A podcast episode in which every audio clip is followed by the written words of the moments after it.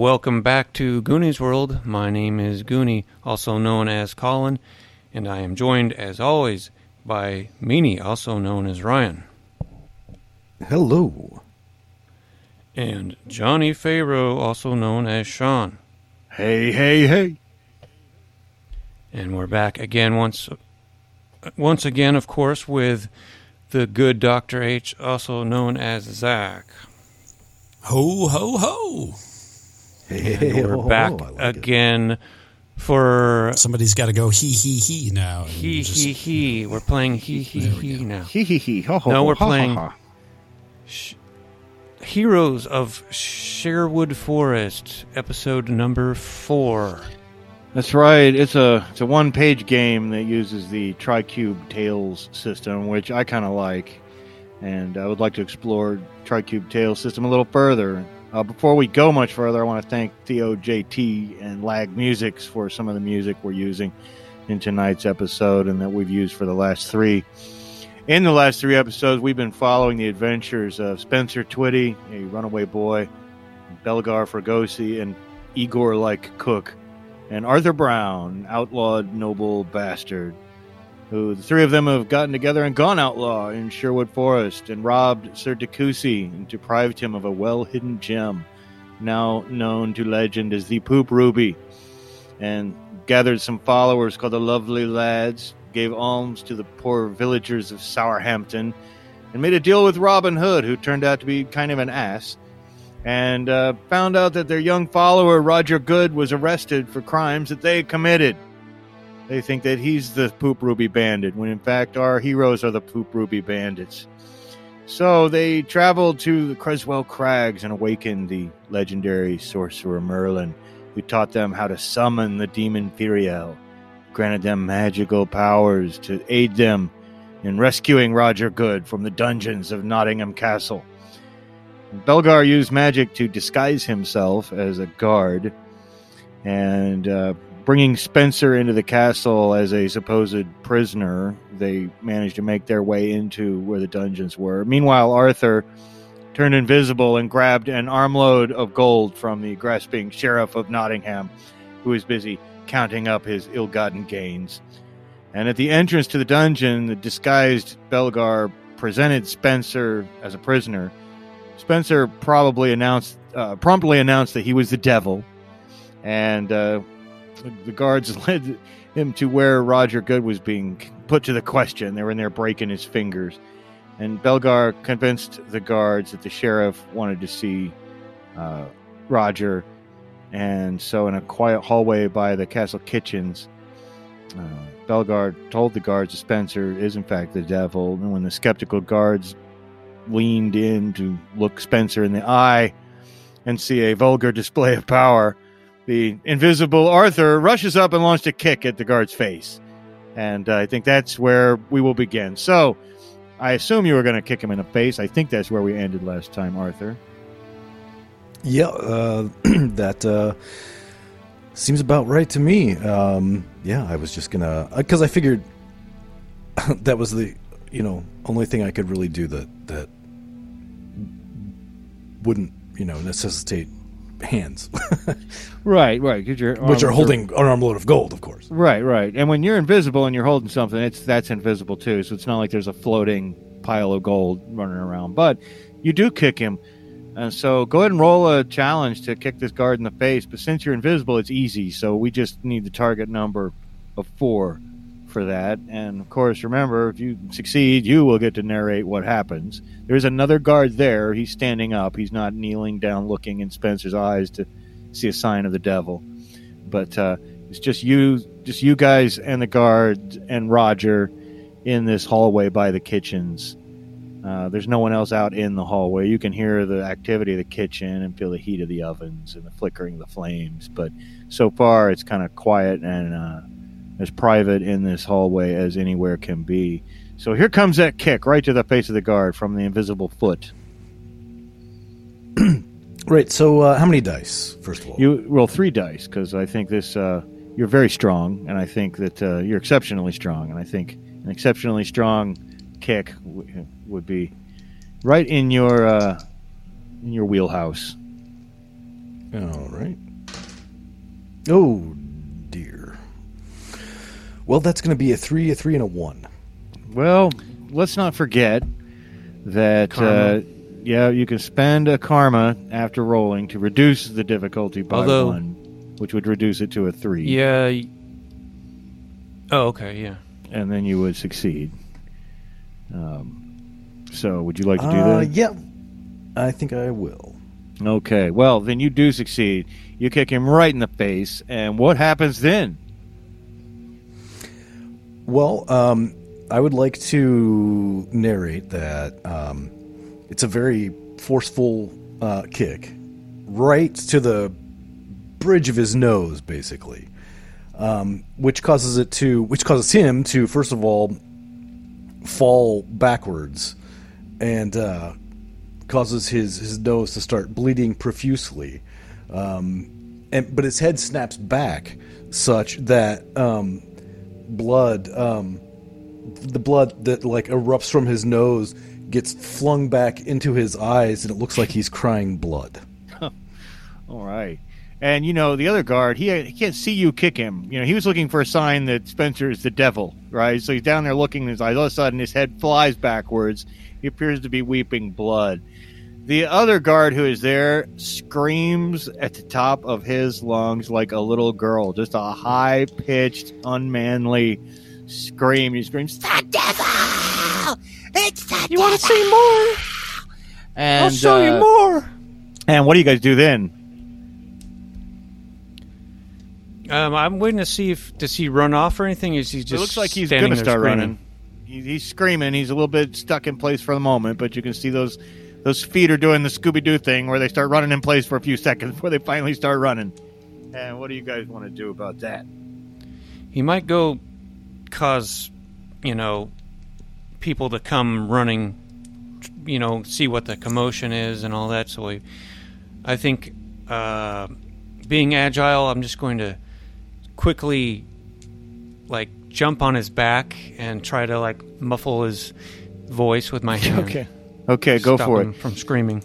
You're, you're very agile. Okay. I think this this would be a five, uh, not a four, but we'll go with the standard five. But you should roll three dice because this does uh, directly apply to your trait of being agile. So you leap onto his back, try to muffle his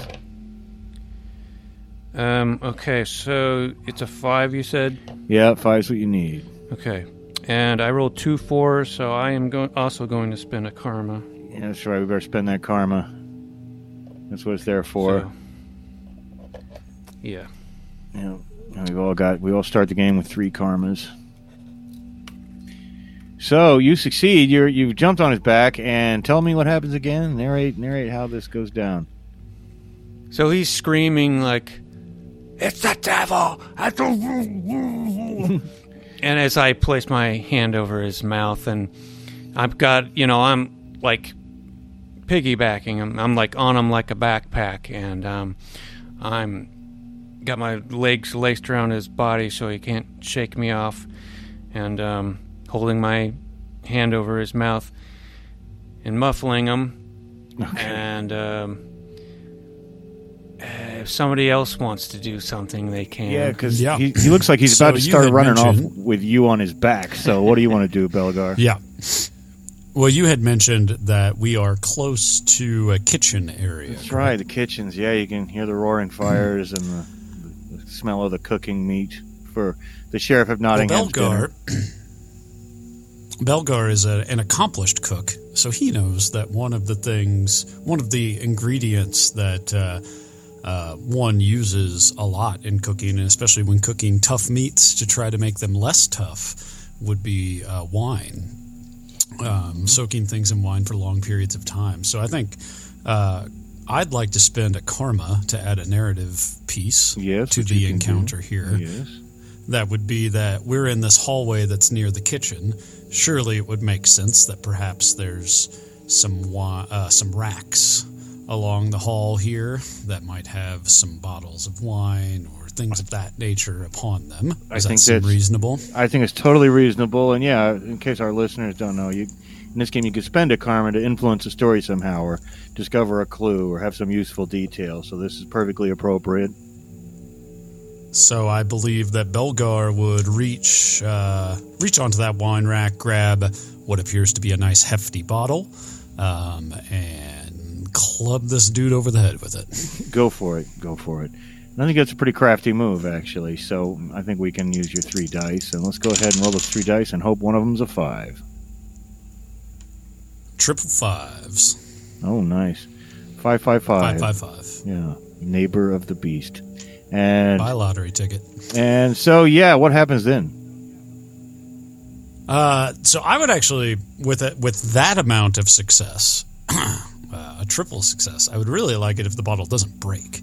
Um, Sure. If it could be, we're basically just, you know, grab bottle, whack, knock him out, um, to where he passes out cold, basically. Uh, the the other guy you had mentioned, kicked in the face, crying blood. I, Yeah. Mentioned. I, w- was it mentioned whether he was still conscious or not?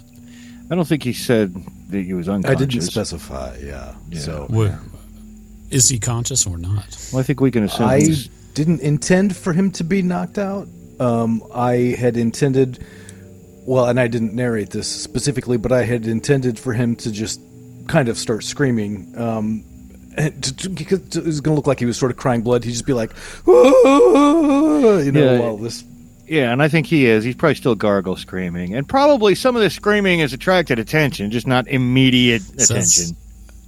That's what Belgar is trying to cut down on. Um, boy, I tell you, the next if he's still conscious, the next step would probably be to take that trusty bottle and try and knock him out as well. Well, let's just do it again. Do it again. His eventual plan here would be to knock knock these two out, take some more bottles of wine and kind of pour it on them, put some of the empty bottles in their hands to maybe give the illusion that these guys just came along and got super drunk Okay. and passed out in the hallway here. Okay. Um, and don't but, forget, you uh, still got Roger Goode in tow as well, you know, so. Uh, so anyway, yeah, uh, go for that. Why don't you hit him again, but let the target number be a four because he can't see. There's blood in his eyes. He can't see the blow coming. He's panicked. Uh-oh, a one, a two, and a four. Okay. Okay. Said it was four or five. All right. So yeah, tell us what happens then. Was it? You said that was a four, not a five. You just need. Uh, oh no, it was a five. Uh, Was- no, no, no. It was a four because, a like I fi- said, his blinded from the blood. Right, right, right. Okay. Do I need to spend a karma to make it happen? I guess is No, question. I no, got a one, because two, it was four. already It a was a four. four. Okay. Yeah. Cool. Well, that one probably just got it, so I think we're um, maybe that one probably breaks the bottle. I would think. Um, seems a little bit more realistic that that uh, the second whack with that particular wine bottle probably shatters it. Right. And Um, which, go ahead. it would give him a, an excuse for why his eyes are or why there's blood you know if if this was a drinking scenario there the blood has to be explained somehow and that would be why if you have a shattered bottle lying around Yeah. Now I'll point out that so far, you, when you guys made the deal with the demon Furiel, uh, you know, Belgar's already used his power to of disguise and illusion, and Arthur's already used his power of uh, invisibility. Spencer has not yet used his power of flight that, that he has. But I assume you guys will be wanting to get Yep. the hell out of the hallway or the castle or Yeah, I think uh, Belgar. Okay, guys, grab the bottles, pour pour wine all over them, put bottles in their hands, and let's go. Let's go. Hurry. all right Okay, yeah so i we can- will uh, we can do assume that. you guys Uh, yeah. do that, and we'll assume you don't take that much time doing it. And you know, down at the end of this hallway that opens right back out to the courtyard where the guard barracks were, and the uh, and the, the sheriff's counting house, and a few other things you passed on the way in. Uh, the only other way out you know of is back into the dungeons and out through the the garderobe or the toilets, which Merlin, who lives backwards, is already warned against. But you can certainly do. So, which way do you guys want to run? Well, I think our adventures so far have involved enough poop that we don't need to add more into the equation. you're so probably um, You're probably right. I think uh, maybe just ride out, you know, walk as casually as possible. I guess we have Roger Goode, don't Mm-hmm. Yeah, yeah. Well, if you? Well, Belgar's still. Yeah, Belgar's still this guy, so theoretically he can kind of move freely around. Mhm. Um, so he could uh, the the whole prisoner kind of uh, plan is probably blown at this point. I don't know. You know, I, I guess just got to make a run for it, or Well, I've been waiting to use Are there- my power, so I could cause a distraction. Well, when you guys uh, run for it out in the direction of the courtyard, there's been enough screaming that by now there's about a dozen guards, you know, running across the courtyard towards the hallway that leads back into the kitchens in the dungeon. So you see them running up to you, but all they see, they obviously don't see Arthur, but they do see a guard with with Spencer and Roger in tow, you know, who probably seem like they're prisoners, but they come rushing up and uh, uh, What's all this about the devil? What's this about the devil? What's going on? What's going on? Why do you? What is this? Why is this one out? And they they're asking all kinds of questions about Roger and and uh, looking indignant. And half of them don't really recognize you anyway. I know you said you were with the mercenaries and and all that. And there's a lot of guards, but they're they're certainly suspicious as they come rushing up to you, hands on the hilts of their swords, not drawn yet but the situation is getting a little tense, and they're kind of in between you guys and the gate, Big Castle Gate, which is still open because it's, it's daytime. And uh, what do you guys do then? Well, I'm invisible. Um, Yes, you so are. I'm just gonna keep. I'm just gonna run and dodge any people because they can't see me. So Yeah, they can't see you, and you can just run right out the gates, you know, with your visible armload of gold. But meanwhile, meanwhile, and one of them's poked his head down into the hallway, and he's seen the, you know, the guys laying on the floor with all the with broken glass and wine bottles and and all that, and he turns and he says, "What's happened here?" The devil! What do you mean the devil? We heard all about the devil. Are you saying that the devil's manifested himself in Sherwood and in Nottingham Castle? The devil here in the very castle? You've heard about the devil, but have you seen the devil? Never seen the devil. I hope to never see the devil. Have you seen the devil, boy? I am the devil! Fairy will take my soul, lay me in my hole, I will pay the toll! And saying the magic I will- words. Rise up into the air. Okay, yeah. Well, jaws drop. You hear one go, "Dear heavenly God!" Everybody in the courtyard, not just the guards that are confronting you, freak out. There's screams all over the place, and uh, now they're all screaming, "The devil! The devil! The devil child!" The, the kid, the kid told me that that that he had killed the sheriff. Go, go check on the sheriff. I didn't believe him, but clearly he's the devil. Some of them run off to to check on the sheriff, um, but but everyone is completely distracted. They're all looking up in the air in horror and fascination at this flying Yeah. boy who's screaming that he's the devil. I will fly up Get me a bow. Someone, one of you, go get me a bow. I will fly up higher and and do some like loop de loops and twirls in the sky just to get their attention that way. Um, and uh, try to, di- distract as many as I can. Okay, well, almost all of them are looking up in the air. You with their jaws dropped. Some of them have fallen on their knees and they're crossing themselves and praying. But a bow is thrust into your hands, Belgar. What do you do with it? Uh, I would. he'll make it just a spectacle of trying to shoot um, at uh, at our flying demon boyfriend here, um, and purposefully miss. Um, you know, bows, right. bows are hard to shoot. I'm sure that that he's up in the air, but try to you know make a as much of a spectacle out of it as I can, with the intent that hopefully, in this cause of calamity and everything that Roger can scoot, sneak away unseen um, somehow. Well, Roger certainly and of course, he's running around with like broken fingers. You remember, like they they got every finger, I think, and they're all bent back in weird shapes. And he's been, he said they the shit beat out of him too, but he can bloody well run out of here. And uh, so that part seems to work. Roger is not really noticed. He's just just makes a he doesn't even sneak for the gate. He kind of makes a dash for the side of the wall where he won't be noticed quite as much, and then starts moving over towards the gate.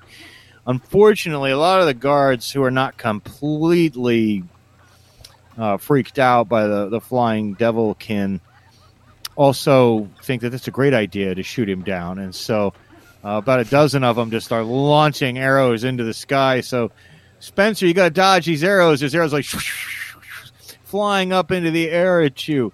Uh, you're agile, so go ahead and roll three dice, but we're going to need a five for, for you to not get hit by an arrow. Oh, here I go. Uh, no, I got two fours again. Mm, well, And, do you, um, do you want to spend one of your remaining karmas to not get hit? I have one karma left, and yeah, I better not get hit. So Better not get hit. Okay. All right. Well, then you can uh, narrate how you dodge those arrows and even where those arrows might land if you wish. Yeah, you know, just uh, just to make it very dramatic, I will just sway, just barely dodging some of them, and um, you know, I don't know what's uh, you know behind me or whatever, where those arrows might fall Well, into. They probably just fall back into the courtyard. Yeah. Well, I, I, I at least want to say, may I don't want to take it too far and say they, you know, kill people, but uh, s- probably get close enough to where some of these guards or whatever are gonna kind of like duck and and uh, look away and just be further distracted by the arrows coming down on them. Yeah, I think that they probably would be, and I think Roger slips away. But uh, um, the the guards in the original room that Roger was taken out of have also come running up down the hallway, and they passed the the the, the drunks, the, the, what they perceive to be the drunks, and uh, they run out, and there they see the chaos in the courtyard, and suddenly this cry starts going up from from various people that uh, you know the the devil the devil has sprung the poop ruby bandit. The poop ruby bandit's missing. Where is he? Where's that little bastard? Where'd he go? And meanwhile you've made your way outside the castle already arthur and you see roger just like make a break for the gate and he just charges across the drawbridge and just starts tearing through the town. Do you want to keep an eye on him and follow him or or or what do you want to do while you're outside So there's obviously a commotion going on in the courtyard. oh terrible commotion yeah So when Roger crosses the drawbridge, um, I'm just gonna be like, Hey, Roger, Roger, over here. he, he, he looks around in all directions. You know, he he sees nothing. Obviously, of course, the magic only lasts an hour, but it's been less than an hour. You know, since all this started going down. But uh, he does his best to to try to make his way towards the sound of your voice. But he's also looking back nervously at the castle gate. But uh, I think uh, he could probably find you if you help him and get close and. He's like, well, what is it? What's going on? Where, where are you? I, I see nothing. I see nothing, but I've seen so many wonders today. It's a wonder that you're not in league with the devil. Is that your voice, Arthur? Is that your voice? Is that you?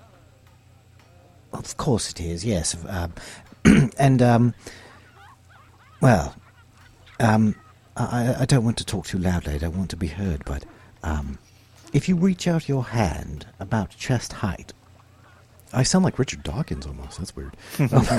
Anyway, um, uh, if you reach out your hand about chest height and and and feel something and gr- grab onto it and pull it out. As long as it's chest height, I, I'm not opposed. Uh, and uh, he he reaches out and fumbles around, but he keeps looking back nervously at the gates, like expecting guards to come rushing out any minute. He does get a handful of gold, uh, if that was your intent, and he stares at it with his eyes wide. That was my intent. Yeah. He stares at it with his eyes wide. He says, We've got to get out of here. We've got to get back to Sourhampton. But Yes, we, fact, we must. I'm having trouble grabbing this gold because look at my poor fingers. Oh, right. Sorry, I forgot about that. That was rather cruel of me. I apologize. He's kind of like both hands. He's got to like just kind of palm it, right? yeah, I forgot about that too. So in his broken hands, he's got the handful of gold, and uh, he again he says, "We got to make a run for it." Um, and then Well, we, we must around. wait. We, we must wait for Belgar and Spencer. I'm afraid. And speaking of Belgar and Spencer, uh, yeah, ev- all eyes though are on Spencer, who's wheeling and flying about in the sky. Uh, what are you doing, Belgar? As all the other guards have tried to loose their arrows at him, but they're missing him, and then the, the falling arrows are calling, causing even more chaos. You know. Uh, what, Yeah. do you, what do you do? Um, Belgar would like to try to go get a horse. Hmm. Well, Surely there's a stables uh, are nearby. horses available to guards. Yeah, yeah. No, in fact, I So mentioned some like to- stables last time. I didn't bring them up this time, but there are stables nearby. You could certainly run in there and grab a horse. And they always, the Flemish mercenaries Yes. always keep a horse or two saddled for a emergency errand. And uh, I don't think anyone would notice you rushing in to get a horse, as everyone is screaming about the end of the world, and still, you know, a few half-hearted arrows are shooting up at the devil child flying around in the sky. Yeah. so Belgar assumes Arthur and Roger have gotten away. Um, he can't see Arthur. Obviously, it seems like they've been able to s- sneak out. Um, he's going to assume that Spencer will be able to fly away. Um, I don't know at, at what speed he flies, but surely there's a way that he'll be able to fly and get to the the forest and be unreachable by those who might be pursuing him. Oh gosh, I would So- so. Belgar's plan is to, as long as he's still a guard, get on a horse and ride away. All right, uh, under the guise of heading into the forest looking for the perpetrators. all right, right. He's just gonna and you keep might even say as much to the guy who grabs a horse, and he he even smacks a horse on the butt on the way out to speed your way. you go charging across the crowded courtyard. People are, you know, leaping out of the way of the horse as they're trying to dodge fallen arrows and gaping at the the flying devil boy. And uh, meanwhile, outside Arthur, you see you see uh, Belgar charging out on horseback. And Belgar, you see Roger Goode. He's about halfway through the village. There's a few guards out in the village who see him running, and they're like looking like they're going to try to run to to intercept him and grab him before he can get out of the village. Uh, but you're a lot faster than them on that horse. What do you do? And I guess Arthur well, could I'm do thinking something I'm too. going to go trample those guards then. Oh boy, here we go. Here we go. Now just just to ride down a guard a. Accidentally, of course. Okay, all right. Well, I think uh, I think this does require a roll. I don't think it'd be that hard because they're not looking at you. But uh, I think we should have a roll for this. But I think the target can be a four to uh, to accidentally on purpose trample a guard or two. Ooh, one, two, and three. Uh, so I will spend that last karma Okay, we're all running out of three to a karma. And now don't forget, Yeah. uh, you can gain a karma if you want to increase the difficulty before you roll uh, in the future by using your quirk and how that might hinder you. But uh, hopefully you won't need to do that. But I think at least two of you are out of karma now. So yeah, uh, tell us how those guards get trampled.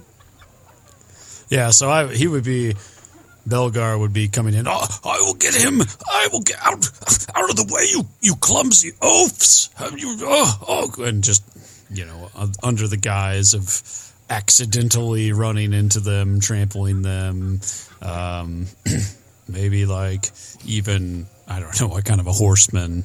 Uh, Belgar would be probably not a very good one, Probably not a but one, yeah. uh, being able to kind of stop and and I don't know where you, we pull back on the reins and the horse kind of picks its front feet up and goes, you know, kind of a deal that you know that sort of a deal. Yeah. Um, but mostly just trying to knock them over.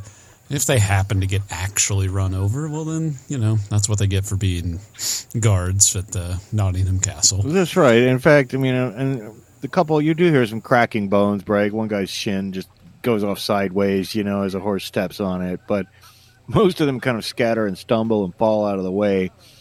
You do see. Uh, this is cool. Of course, we're out in the, the village itself now, and you can see that Rogers made it to the edge of the village, and he's charging across the, the plowed fields towards the forest. What are you doing, Arthur, in your invisibility? Of course, you see all this happen.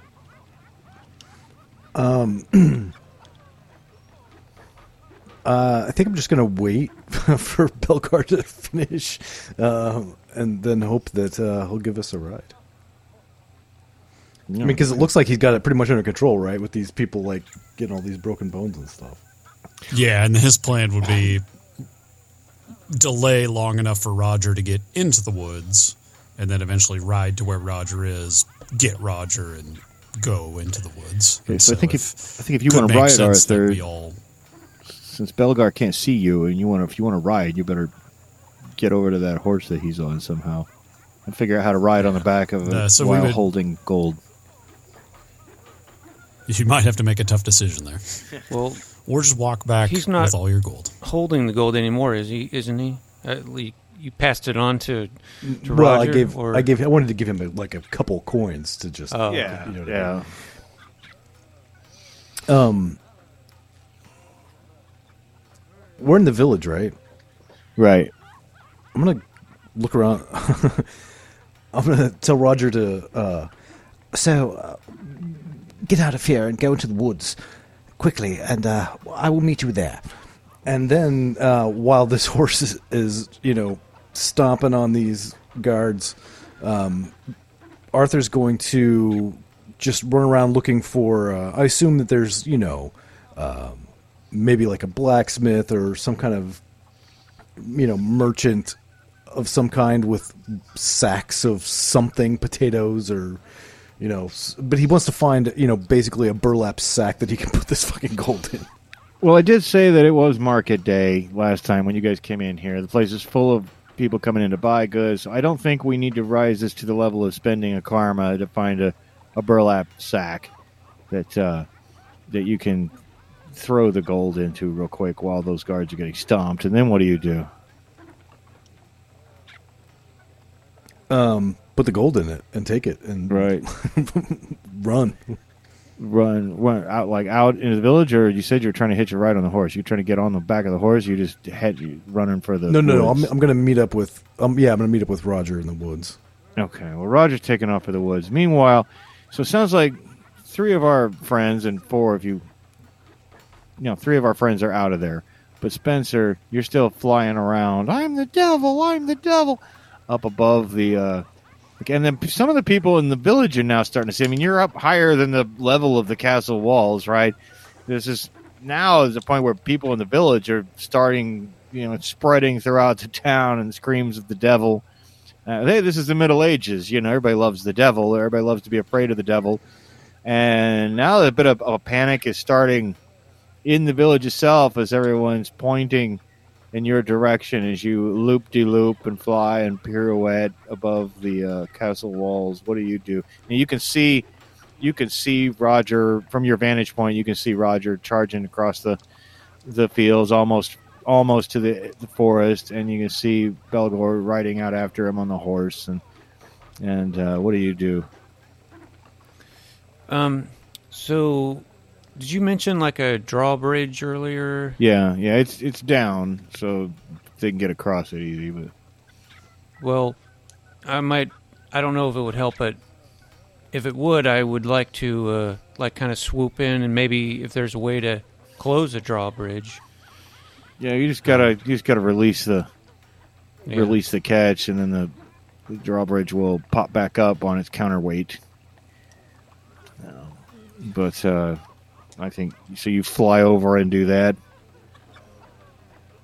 Yeah, if that can, you know, slow people that might Well, be I- chasing after. I, I think it's a great way to slow them down.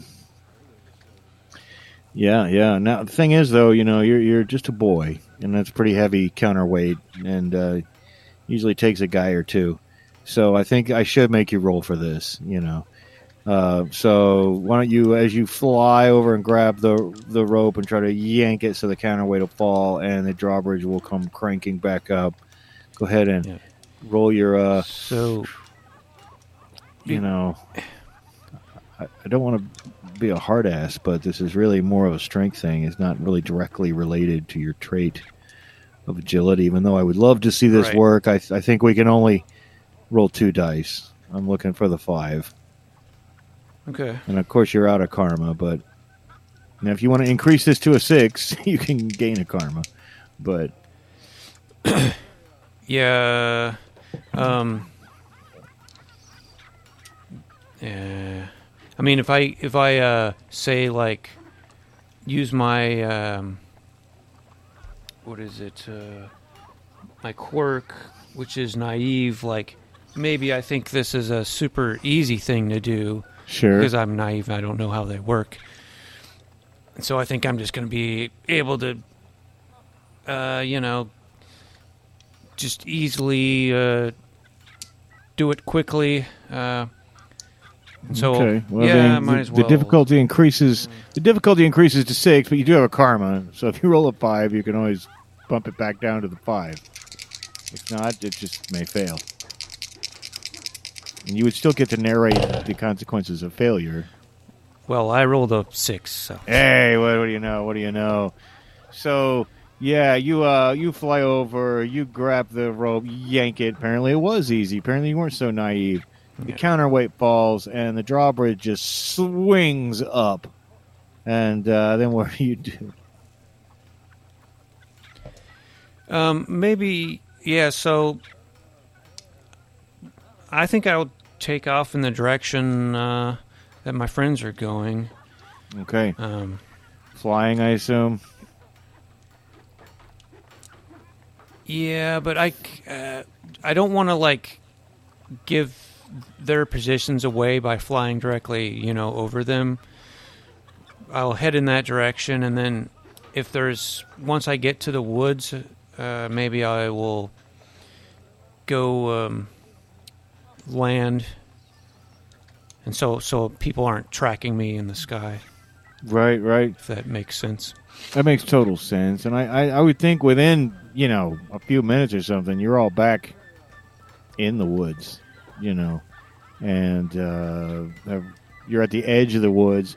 Immediate pursuit is not forthcoming because the, the few guards that are out in the village itself are not going to take initiative to go charging out and chasing you. The people in the castle are still trying to lower the drawbridge and and get out.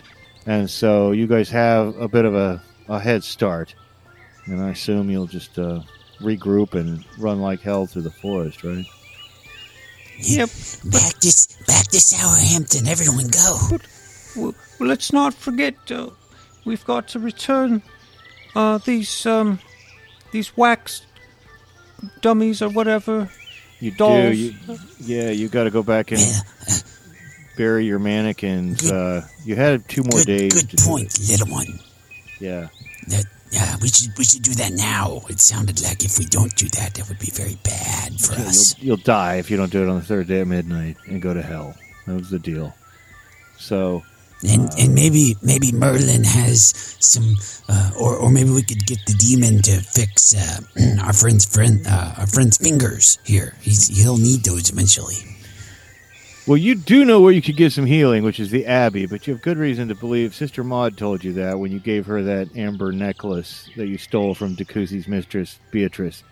But you also know that the Flemish mercenaries went to the Abbey to, to look for, they thought the Poop Ruby bandits might be hiding there. Whether Furiel is interested in any healing magic as part of the deal, you don't know, but I'll assume you rush off and eventually, after some time, make your way back into Creswell Crags where Merlin's cave was. Now you've already replayed. Now the lucky, the lovely lads were waiting at the forest edge for you, and they've all rejoined you again. So you've got about a dozen adolescents running with you in the forest. when you get back to where the magic circle was outside the cave, it's still scratched into the ground. Remember, you scratched into the ground with a sword and and wrote some demon names around it. It's still there, only a little bit disturbed by wind. So, uh, do you want to rebury your little beeswax mannequins of yourselves then? And and by now, I think an hour has passed. So Arthur's visible again, and Belgar looks like Belgar again, and uh, Spencer's not flying, and uh, Roger's limping, but he's keeping up, and so yeah, I, I'll assume You you could probably have Roger Roger on the horse with Belgar. not a terrible idea. Seems to make sense. that makes sense. So yeah, I'll assume yeah. Do, do you guys want to bury bury Let's your all mannequin? bury our mannequins. Yeah, and, and unfortunately, if you wanted to summon Furiel again, you have to wait till night um, and wait for Saturn to come out. So this this is and this is still morning. You guys stayed up all night last night doing that.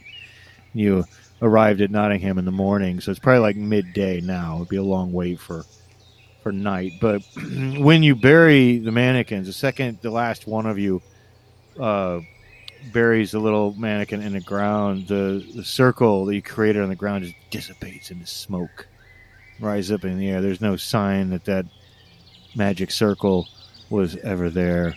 Meanwhile, Merlin's huge rock is still rolled in front of his his I was to say his tomb, but his his napping place, and uh, there's almost no sign that anyone was ever here. But you could tell Roger definitely he's been beaten. His fingers are broken. You, he, he definitely needs care. You you hope that Sister Maud is still hanging out in Sourhampton, and uh, but uh, can I can I assume you'll you'll make your way back there rather than waiting around for midnight to summon Furiel? Yeah, I think uh, we should count ourselves lucky we, we got away with doing one deal with her. We shouldn't make another. I think if we head to the uh, Sourhampton, uh, maybe uh, Sister Maud will have some uh, some training and, and you know healing. Maybe maybe she can uh, fix those fingers for you, Roger. I Maybe she can give him a hand. Is that what you were saying? Oh, Yeah. it's not funny. It's not funny. I hope I, I may never shoot a bow again. What kind of a bandit will I be? But at least I'm not in those terrible dungeons anymore. They beat me severely. But I didn't talk. I'm no snitch. I didn't say anything. They kept asking me where were the rest of the poop ruby bandits, and I didn't say anything. Anyways, you guys are making your way through the trails back towards Sourhampton. There's actually a group, a long line of nuns walking down the road. They're limping. Their their white habits are all stained. They seem like they're moving in the same direction you are. They're just coming from the crossroads that would have led to the abbey earlier. This is about where you hid from those Flemish mercenaries when you were on your way to Merlin's cave. And Sister Maud's not with them, but they uh, are startled when they see you guys, but you're obviously not soldiers. Uh, some of the nuns are like bleeding from minor wounds, but mostly they just look dirty and they're shocked and surprised when they see you. But there's like two dozen of them in his pilgrimage, and uh, they they gather uh, together defensively until they realize you're probably not a threat. A couple of them even recognize Roger. One of them runs up and touches his leg on his perch there on the back of the horse. And she says, What has happened? What has happened? Uh, we just rescued uh, Rod, uh, Roger from um, the dungeons, and he Oh. was injured by the guards. Well, We have problems of our own, believe me. The, the Flemish mercenaries, they came to the Abbey looking for the Poop Ruby bandits. I can only assume that's you. The, the one and only Poop Ruby Bandits, heroes of England. And uh, uh, Arthur at that point is going to take uh, handfuls of gold and just begin like throwing them at the nuns.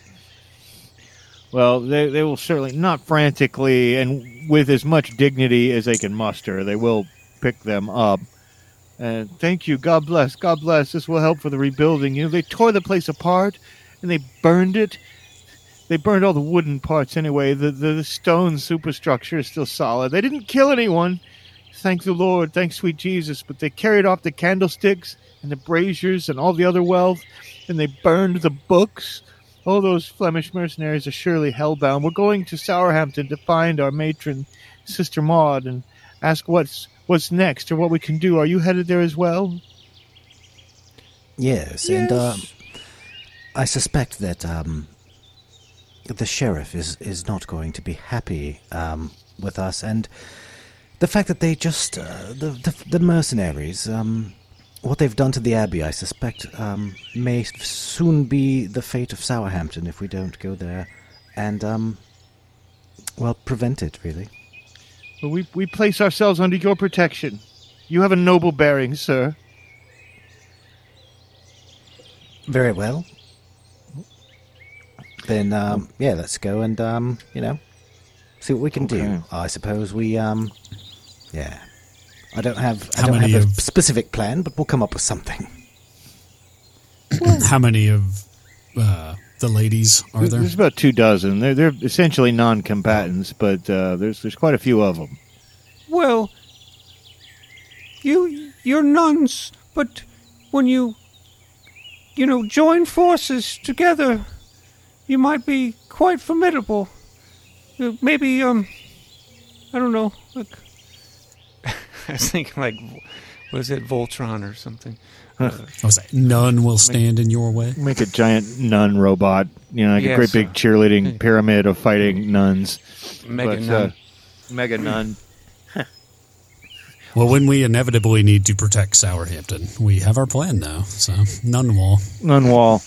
well, you and the nun wall uh, make your way back through, and it, you know it takes a while. You travel for a good, but towards evening, you you see the pitiful lights of Sourhampton through the trees, and uh, Archibald Pretty John the elder sees you coming, and he sees all the nuns. Sister Maud rushes up to the nuns. Amy Shakes, the girl who kind of likes Spencer, runs up and grabs Spencer and hugs him. Says, "Oh, you're so brave, Spencer." Uh, Archibald Pretty John says, "Thank you for bringing our boy back. Thank you for bringing our boy back." But, but, and then the nuns spl- explain what what has happened, and you you all must be you all must be exhausted, says Sister Maud. Well, the lovely lads will keep a watch tonight. You should you should get some sleep. That's what you should do. Yeah, we. I'm very tired. We all are. Um, but we should be prepared. The sheriff of Nottingham is a vengeful, evil man, and he will come here for us. Well, surely he can't get all of his, his, his. He'll have to round up his mercenaries from various places before he does that. We might have some time. I will tend to all your wounds if you have any cuts or scratches, and I will see what I can do. This is Sister Maud speaking about poor Roger Goode's fingers. Your fingers are okay, though, aren't they, Spencer? says Amy, Amy shakes. Uh, Oh, you, you'll see. They're they're great. what is wrong with me? Uh, Yeah, we're going. We're going down a bad road here, You're guys. going down a bad road. anyway, you get some much needed sleep and some minor patching up, and the next morning when the cock crows, uh, and you're you're eating their greasy porridge there for breakfast, and everyone's still nervous, just breathless Whoa, whoa, peasant. whoa. Who, who, who's calling my porridge greasy? No, it was if you're cooking, then the porridge is excellent. But, uh. That's right. That's right. But a breathless peasant just comes running into Sourhampton. He's like, I've come all the way from Nottingham. Oh, I got such a pain in my side from running. Oh, listen, listen, my wife's a cook in the castle. and She told me the sheriff's recalled all the Flemish mercenaries from all the places he'd scattered them looking for the Poop Ruby bandits, and he's he's gathered them all together in a force to march on Sourhampton. They'll be here tonight. They'll be here tonight, and, and, and they're going to punish the people, she said, for aiding and abetting the Poop Ruby bandits. They're going to burn the place down and, and arrest everyone. And Guy of Gisborne is leading them, and Sir Takusi is with them, and he's sworn revenge on all of you. He said he's going to hurt you where you hurt him. I don't know what that means, but it sounded terrible. So you you have to escape and flee, flee into the forest. Where will we go? says Archibald Portillo. This is our home. No, this is where we must make our stand, says Sister Maud. And then they all, everybody, all eyes in the village look to you, the leaders of the Poop Ruby Bandits, for direction. We're on your side. Shout out the lovely lads. Tell us what to do. Yes, tell us what to do. How can we defend ourselves? And all the, the nuns say, I'll help. And Archibald on his even on his one leg hobbles up and you can have my sword. You've got my pitchfork, says another. Lead us, tell us what to do. My axe. yeah, and my axe. Uh. Well, we, we've we've got to have a montage of training, and Yeah. Yeah, you definitely need a training montage, and you got a day. Basically, you got like a eight-hour work day. You think to- if they're going to get here in the evening, you, you have some time to prepare. But Can they- we they will assume- surely come in force? Yeah, can we assume uh, it's impossible for me to separate like Robin Hood, Prince of Thieves kind of uh, trappings to this place that we're in here with, you know, and, and in that case with walkways that have been put up, Ewok village style kind of. Is, is Sure, that- the lovely lads are crafty that way, and it's a Sure. Robin Hoodish legend. We can assume that any of the trappings of a Robin Hood legend would be present. Okay. Well, Belgar would, uh, would toss out the idea of, of getting as many sort of hot kettles of maybe not boiling, but some sort of, you know wax, or there's probably not a lot of tar or things like that around here. But whatever whatever could be heated, put into vessels that could be dumped upon people from height. Uh, from high places would be a solid, solid idea. We could, we could certainly come up with some boiling water. Boys, get to it, says Archibald. And they rush up on every pot, every kettle, anything they could find in the village. They get the big fire going. They're running down to the stream to fill it up. We'll fill them all up with water. I think that sounds like a great plan, and we'll we'll assume that you take charge of that aspect of the village defenses. Uh, you, the rest of you have any ideas? I think we should uh, dig some pits and uh, put some some spikes in there, and uh, that that sort of stuff. Okay, okay.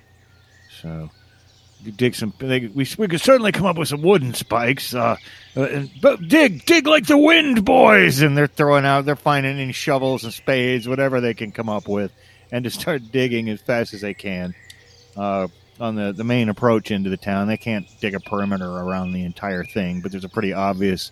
There's only one way into town if you're going to gallop in here with a bunch of horses, and and it's a pretty obvious entrance. So. Um, uh, Spencer, we assume you'll you'll take the lead in that. But then a lot of the men who do manage to scrap together some weapons, and a lot of the lovely lads, because you know you may be a bastard noble, Arthur, but you are a noble, and blood will out, as they say. And so you have that noble bearing, and a lot of the the more militant and able-bodied men you find rallying around you, looking up at you with expectant faces. What do we do? Well, I think what we need to do is find a very mighty tree and fell it, and make one end pointy, and then make it into a giant swinging trap with ropes that we can unleash upon the m- horde of mercenaries when they arrive. I see, I see. Well, we, we'd better get to it. Bring out the axes. Bring out the axes. You look lively there. Let's go, let's go. You heard the man. All right.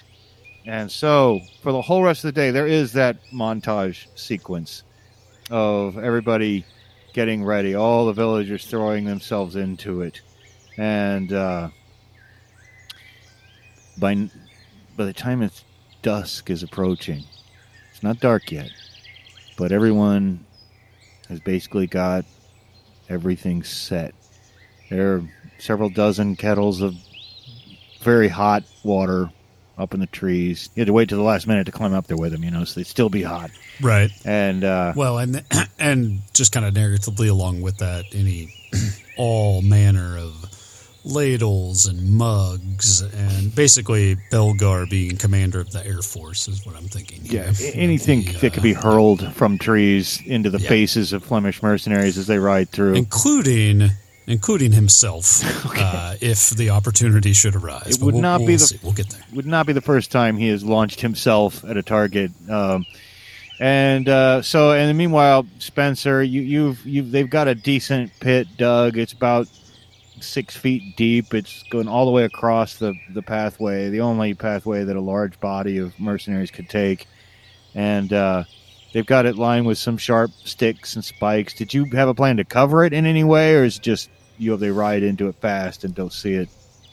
Yeah, I should definitely be try to be covered and uh, camouflaged as much as possible.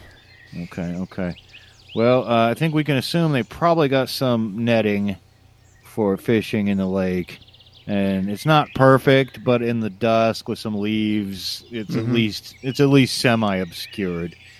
And then after much much work, they they do fell the the biggest tree they have, a, a great big oak, and it was it was kind of dying anyway, and it's very old.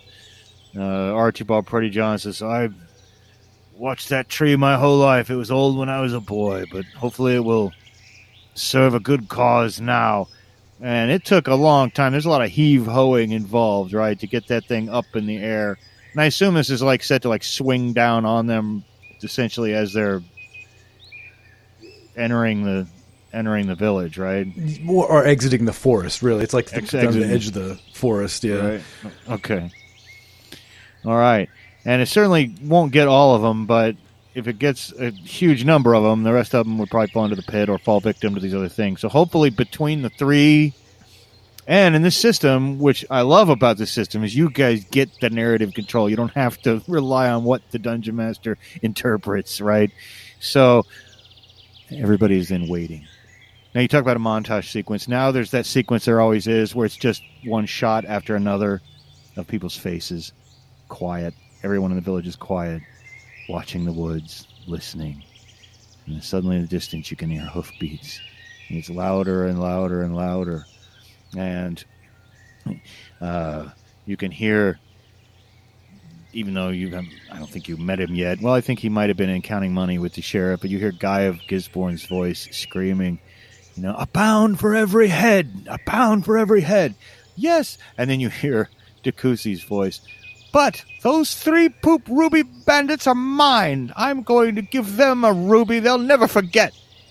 And just then they come charging around the corner, and I think the first thing they would probably run into is these hot kettles of, of near boiling water. So why don't you, Belgar, go ahead and make a roll to I think this was well planned and you're crafty, so obviously you should get your your three dice on this. You're kind of rolling for the whole shebang though, is all the guys up in the trees are hurling things and dumping boiling water on them.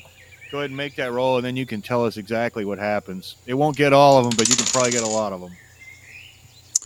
Three, five, and one. hey, hey, hey! There's that five you need. Yeah, my only caveat would be that, that every single one of them will not be stopped by this, but I can certainly Yeah, yeah, see yeah. it getting a lot of them. So what happens? Well, I also like so obviously the just the hot liquid of whatever variety it is, water or or whatever, hitting a bunch of them and and causing uh, pain, incapacitation, whatever it is. I also like the uh, concept of the kettles themselves Sure. being pushed down or fallen and you know kind of comically landing on some of their heads um, and so you've got some of these uh, mercenaries that are running around scalded but then also have these big kettles on their heads so they can't see. So they're probably running around bumping into each other tripping them and, and and to just advance to the next part of the plot it would be fantastic if there was a group of them that are doing this and they're pushing and they accidentally push uh, any number of them into um, our good friend Spencer's uh, spike trap or pit trap, whatever that is. Yeah, uh, okay. That's, that's a perfect segue. It's a perfect segue. Now, how well did you make this, though? You know, they a lot of them are are being pushed. That front ranks are, are definitely charging and and some of them charging, some of them blindly charging with kettles on their heads. Other ones screaming because they're hot water on them, or they've been brained in the skull with a pewter mug that's been hurled from the treetops at them. And they're coming right up. So Spencer, why don't you make a roll and see just how well you guys did and how well you set those spikes and how, how terrible this is going to be. And then you'll be able to narrate what happens. And then there's only going to be the back the back line left. That back line, of course, has Dakusi and Guy of Gisborne in it. But uh, so- Uh, So- how many do I need to roll? uh, well, roll, go ahead and roll your three dice. Um, you, I would argue you could say it takes certain agility to string this netting upright and lay it all down and get the get the spikes angled in the ground just right. Now you're probably going to hurt some horses here, but oh well, horses get hurt. No horses were harmed in the making of this podcast. All right. So here we go. And what? Um, We're looking well, for a five. I'm not gonna lie. I I rolled two twos and a three. Uh oh. Uh oh. Uh oh. Not good enough. No, not good enough. Not good enough. Um, so you get to narrate how the. You also get to narrate the failure, though, the result of it. I mean, I could see a few guys falling in, maybe, but. You know. So what goes wrong? Yeah. So I'm gonna say like as they get closer, um, it's actually just the the horses can tell that something's not right with that Right. and they kind of you know get spooked like it's you know some kind of animal or something you know they won't they won't cross it. And maybe one guy once they the a horse suddenly stops you know one guy like topples over it and falls into the pit. But mainly uh the whole bunch of them are are stopping behind the first horse that stopped you know and they they're kind of uh, uh, they're not just charging right over it. Right. You know, maybe maybe if the uh, the riders can get them to to leap over it or something, but Well, and I think a few of the guys would have fallen in already, especially guys with kettles on their heads, and so there's Yeah. there's a, a decent amount of guys laying down there, but certainly not the whole force. But we have one final plan in our arsenal, which is the thing nobody notices, which is the giant oak with a sharpened point that could be just about ready to come swinging down. You've got the bulk of these guys sort of milling around and trying to induce their horses to leap over the pit you can see now Guy of Gisborne, and he's no slouch. You know, he's up there in his black, his smoked black chainmail and his bullet-shaped helmet. And then, of course, you see Dakusi, who's got this ridiculous French helmet with all the plumage on it and a bright blue cloak. He's real easy to see, but you notice that he's staying very much towards the back. Uh, but they're all in confusion. They have expected any of this. And so, Arthur, let's see how well your plan does. And of course, you can enjoy great freedom in narrating this if and when you succeed. Oh. It's going to be two or three. I think it should be three. I mean, it takes some strength to haul a thing up there like that, and then some strength to chop that rope hard enough to get with all that tension that must be on it, you know. And hey, he's holding up a six at the camera, my friends. So please tell us exactly what happens with your huge swinging pointy oak. Well, it just it comes down. I mean, I'm assuming it has to weigh uh, an incredible amount. And I, I just have this I'm imagining that he's just like pulls on it, and it just. It, how tall? I mean, was this tree? You know, uh, tall. I'm assuming, and it just Oh yeah. would shred through the ranks. Um, I, I, and I don't know if it's large enough or we had enough rope that it would reach the back ranks. But I like to I think, think, that um, yeah, I would like to think that. Um, yeah, I'm imagining Dakusi sitting there in his, you know, fancy armor with a smug look on his face, and maybe a little bit irritated that like things haven't quite gone according to plan. Um, and he's sitting next to uh, to Guy, and um, then then out of nowhere, this this giant tree just like im- like just rams in the pointed end rams into the smoked uh, chainmail uh, of his buddy, and just he just disappears off of his horse. don't, don't, it's like where'd he go? You're talking about a guy? Yeah. You, so guy flies over, so leaving Dakusi suddenly. Yeah, whatever happened to Guy Gisborne, we don't know. He just disappeared. He's not on the back of the horse. He could be like half a mile away in the forest, stuck in a tree. He could have been pulped. We don't know. We don't know. But Dakusi, you know, his eyes are wide in shock. All the men around him are. He's like one of the only ones left still up. He looks over across the pit at the villagers who are now starting to step out, and he sees the three of you, and his eyes go wide in fear. So there's a sorry, uh, in the spirit of the narrative uh, control here. Uh, so that log goes through, and now there's Dakusi on a horse sitting next to a, horse without a rider. Right. Correct. All right. no guts, no glory. So uh, Belgar would like to, wherever he is above all of this happening, and hopefully he doesn't murder this horse, would like to take a, a flying leap to try to land on the horse next to Dakusi. Go for it. Go for it. And I'm even going to give you the three dice on this because, you know, you could almost argue for anything, but it's a crafty move, and I'd like to see it succeed. So one four five. Hey, there you go. So Dakusi's like, ah! when suddenly he looks over and you're right next to him on horseback. Hello again, friend. and he he looks around and he looks at everybody and goes, retreat, retreat. Belgar uh, will take. Um, I'm just going to freely think that he has a frying pan on him at all times. Oh, sure. Uh, and take that frying pan out and just smack the the back. What do you call it, the haunch of Yeah. the horse that Dakusi's on to get it to take off. Okay. It does. It does take off, but unfortunately, and it was facing, you know, the village. So it actually, he's like, no, no, horsey, turn around, turn around, horsey, and it's charging right into the village. And uh, I'm going to say the horse is smart. It leaps, it leaps the pit. But now Dakusi's like on horseback, and he, he's, you know, the horse is is uh, turning about in fear. There's dozens of angry villagers all around him, and he says, "Oh, oh, oh, oh, oh, I'm sorry, I'm sorry, I never meant it. Uh, uh, uh, no, I, I'm with you. Oh, oh, Do you want your Poop Ruby back? of course I do. Um, I'm assuming we kept it, right? We didn't give it away. You never gave it Um, away. Okay. Well, I'm going to assume that I have it then, just for uh, narration. And I'm going to put it in my slingshot.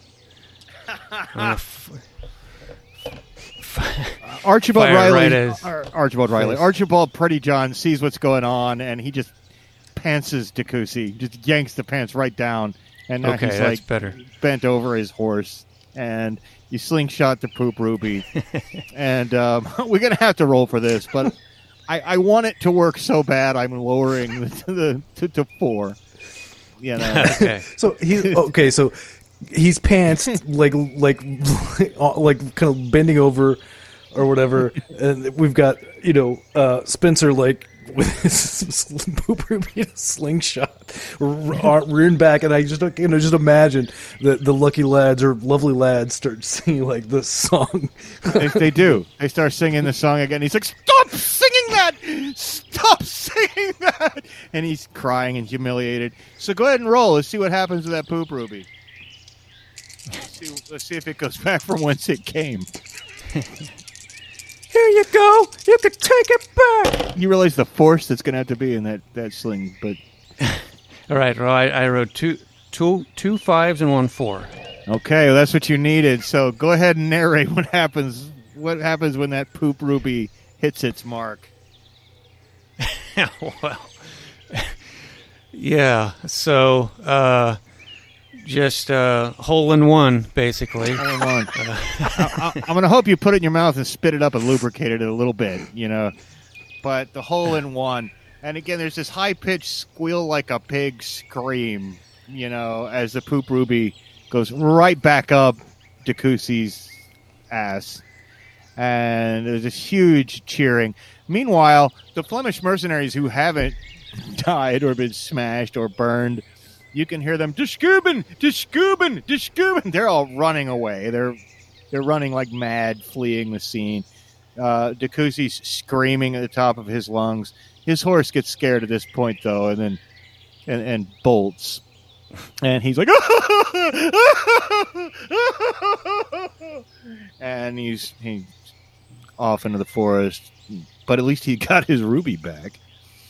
And uh, there is great rejoicing. All the people cheer. A great cry rises up.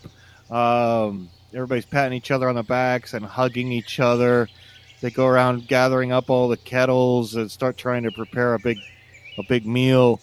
Uh, Sister Maud comes up to all of you. Says, "Thank you, thank you so much." But you know, this is far from over. Guy of Gisborne, if he survived, will certainly be back. Dakusi you may have scared off for good, but the Sheriff of Nottingham will never countenance this humiliation. I'm afraid your adventures in Sherwood Forest may only be just beginning, my friends. But for tonight, we celebrate. And then Amy Shakes comes over and gives you a great big kiss right on the mouth, Spencer. And I turn as red as a ruby, yeah, but not a they- poop ruby. not a poop ruby. And then and then there's the the obligatory scene where they they hoist you guys all up on their shoulders and uh, cheering carry you back to feast. And uh, and then there's another a clapping sound. And Robin Hood steps out of the forest. Jolly good, jolly good. I couldn't have managed that better myself. I say, you really are great robbers. I do hope you'll join me in my fight against Prince John. And I think that's as good enough place as any to just go ahead and wrap up our adventures in Sherwood Forest. All right, I was gonna. I was debating whether I should smack Robin Hood, but I just Smack her on He never said his name, so That's right. He didn't say his name. But That's Belgar could go. Yeah. Okay. All right. Well, those are adventures in Sherwood Forest. I do like this. Uh, if you're looking for a good rules light system, uh, I like this uh, Tricube Tales a lot better than some other ones we've done. And there are dozens and dozens and dozens of these mini games. Again, you can get that try go to drive through RPG. You can get the Tricube Tales like for a dollar for your phone, but you don't even have to pay the dollar. It's just cool to do. It's the PDF set up to where you can just flip through it on your phone. They've got some extra rules for stuff we didn't really use, but it's still a very rules light system. And uh, Zach, thanks for joining us for this series of adventures. Anytime, always a great time to join my friends on the uh, Goonies World podcast. All right, and we'll probably take a week off after the series, but we'll see you next time with something completely different.